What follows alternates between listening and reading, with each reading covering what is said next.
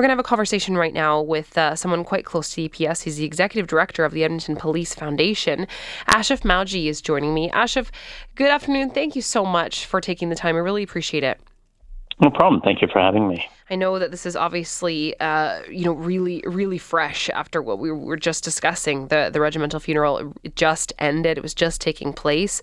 Uh, I think still a lot of us are processing some of the scenes that we saw, and certainly some of the messages that were delivered uh, at the funeral. What are some of your takeaways right now? Where are you, how are you feeling? Yeah, it's you know when when it happened, obviously I, I had a call uh, uh, from the chief, and uh, you know it's never uh, never never a, a call you want to get. Um, so you know, from that day on, I mean, the entire service, the entire community, everybody's been affected by it, um, and it's just something that uh, you know we're we're going to process for a long time. I think. Um, so yeah, it's uh, a very difficult time for all of us. Can you tell me a little bit about the the work of the Edmonton Police Foundation and why it's so important now in the wake of these two deaths?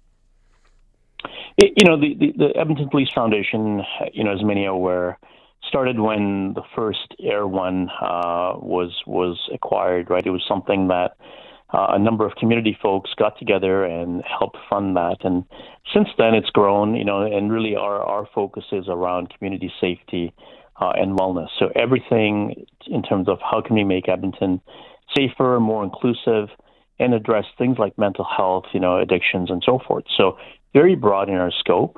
And something that, you know, we do is always try and help our, uh, you know, the members within the EPS, right? So how can we help them and their families? And that's really what the foundation is there for.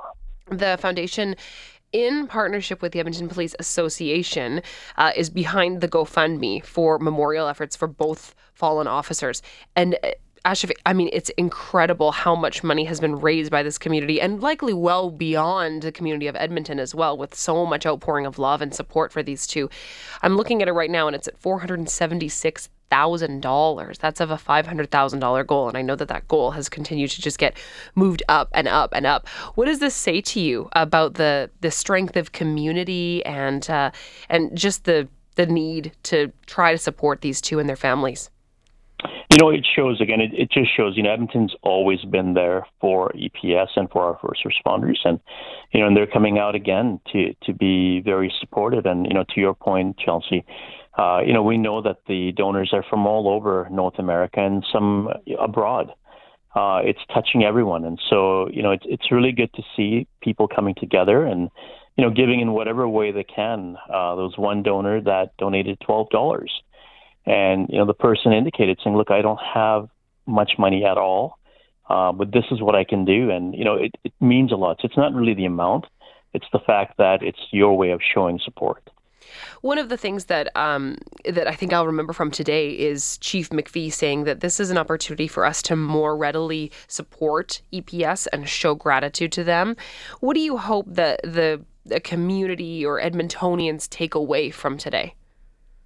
I, think it's just again recognizing that you know when our our police go out every day on their shifts, you know that you think about it in the sense that they are going out there knowing that you know they they could make the ultimate sacrifice, yeah. and they're doing that for the rest of us, for so for we can be safe, right? So any gratitude you can show, you know, when you see an officer in the street, say hi to them, say thank you, uh, you know, just things like that. Just just help them feel that they are, you know, cherished, admired, honored, uh, and wanted in our community.